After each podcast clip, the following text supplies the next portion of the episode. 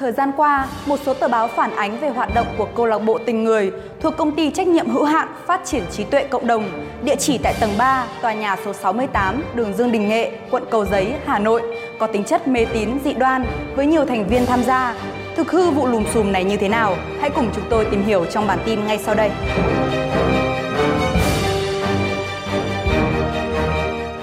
Câu lạc bộ Tình Người đã thành lập từ tháng 7 năm 2019 tại Hà Nội.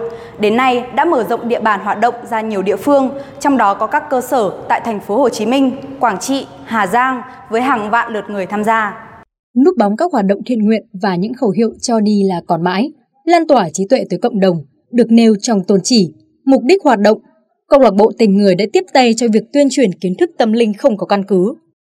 Từ đây, các thành viên được chỉ dẫn phải bỏ tiền làm từ thiện để giải nghiệp hoặc chi tiền để câu lạc bộ mua hộ, đặt hộ những bộ đồ thờ bằng đồng được quảng cáo là có tính thiêng đặc biệt, với giá tiền đắt gấp nhiều lần so với ngoài thị trường. Mặc dù kêu gọi từ thiện, nhưng các hoạt động này lại không được công khai mà chủ yếu qua hình thức truyền tai, nhắn tin từ người này sang người khác. Việc quyên góp cũng chỉ được làm âm thầm, bí mật, không được tiết lộ cho gia đình, người thân Câu lạc bộ được cơ cấu gồm ban chấp hành và 7 ban chuyên môn, hoạt động dưới hình thức các buổi truyền giảng, lan tỏa trí tuệ tới cộng đồng. Tài liệu tuyên truyền gồm hai cuốn cơ bản là Tạo hóa ban tặng nền tảng trí tuệ cho nhân loại của tác giả Nguyễn Kính do nhà xuất bản Hồng Đức cấp phép xuất bản năm 2020 và Chia sẻ giá trị trí tuệ về nhân đạo của tác giả Nguyễn Hồng Thuận được Cục Bản quyền tác giả trực thuộc Bộ Văn hóa, Thể thao và Du lịch cấp phép bản quyền và lưu hành.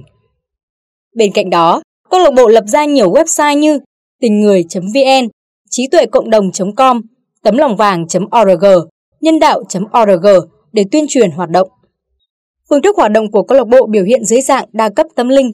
Những người tham gia tại đây sẽ được yêu cầu đi gieo duyên cho người thân, bạn bè nhằm mở rộng quy mô của câu lạc bộ. Về việc này, đại biểu Quốc hội Trần Thị Phương Hoa, Bí thư quận ủy Cầu Giấy, Hà Nội cho biết, trước đây câu lạc bộ này được tách ra từ một nhánh của Hội chữ thập đỏ thành phố Hà Nội, còn địa điểm là nơi họ thuê để hoạt động. Khi nhận được phản ánh, chúng tôi đã giao công an quận đi kiểm tra. Từ lúc đó, chúng tôi đã phát hiện và có báo cáo ngành chức năng. Hiện Văn phòng Thành ủy Hà Nội đã có văn bản truyền đạt ý kiến chỉ đạo của Bí thư Thành ủy Hà Nội Vương Đình Huệ. Các cơ quan đã vào cuộc, bà Hoa nói. Theo bà Hoa, vụ việc đã được cơ quan chức năng phát hiện cách đây mấy tháng. Những hội viên của câu lạc bộ đã bỏ hết công việc đang làm và lôi kéo thêm các thành viên khác tham gia. Sau một thời gian, chính các hội viên này thấy hoạt động có gì đó nên họ quay lại có ý kiến, bà Hoa thông tin.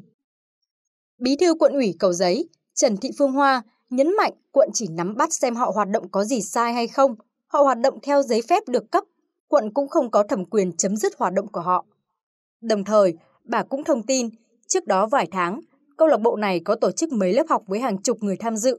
Khi phát hiện các lớp này không có giấy phép, quận đã cho giải tán. Bà Trần Thị Phương Hoa cũng bày tỏ đồng tình với việc lợi dụng tổ chức từ thiện để trục lợi, vì từ câu lạc bộ này có thể biến tướng sang các hoạt động khác, khiến nhiều gia đình tan vỡ, ảnh hưởng xấu đến văn hóa, thuần phong mỹ tục của dân tộc. Tại cuộc họp giữa Thứ trưởng Bộ Nội vụ, phụ trách Ban Tôn giáo Chính phủ Vũ Chiến Thắng và lãnh đạo ban và các vụ, đơn vị thuộc Ban Tôn giáo Chính phủ về một số vấn đề hoạt động của câu lạc bộ tình người, các đại biểu thống nhất nhận định câu lạc bộ này không phải là tổ chức tôn giáo, không có mối liên hệ với bất kỳ tổ chức tôn giáo nào, người đứng đầu câu lạc bộ cũng không phải là có chức sắc tôn giáo. Chiều theo khoản 5, điều 5 của luật tín ngưỡng tôn giáo hoạt động của câu lạc bộ tình người có dấu hiệu vi phạm luật ở hai khía cạnh, lợi dụng tín ngưỡng tôn giáo để tuyên truyền mê tín dị đoan và có biểu hiện trục lợi. Phương thức hoạt động của câu lạc bộ tình người có biểu hiện dưới dạng đa cấp tâm linh, Vụ việc ở câu lạc bộ này gợi nhớ cho chúng ta đến sự việc tại chùa Ba Vàng cách đây 2 năm hay khá nhiều vụ việc tương tự xảy ra trong thời gian qua.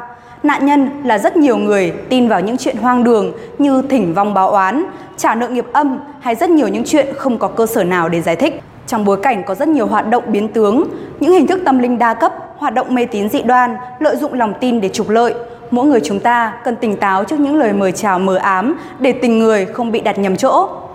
Nội dung vừa rồi đã kết thúc bản tin của Việt Nam Plus News. Cảm ơn quý vị và các bạn đã quan tâm và theo dõi. Xin kính chào và hẹn gặp lại.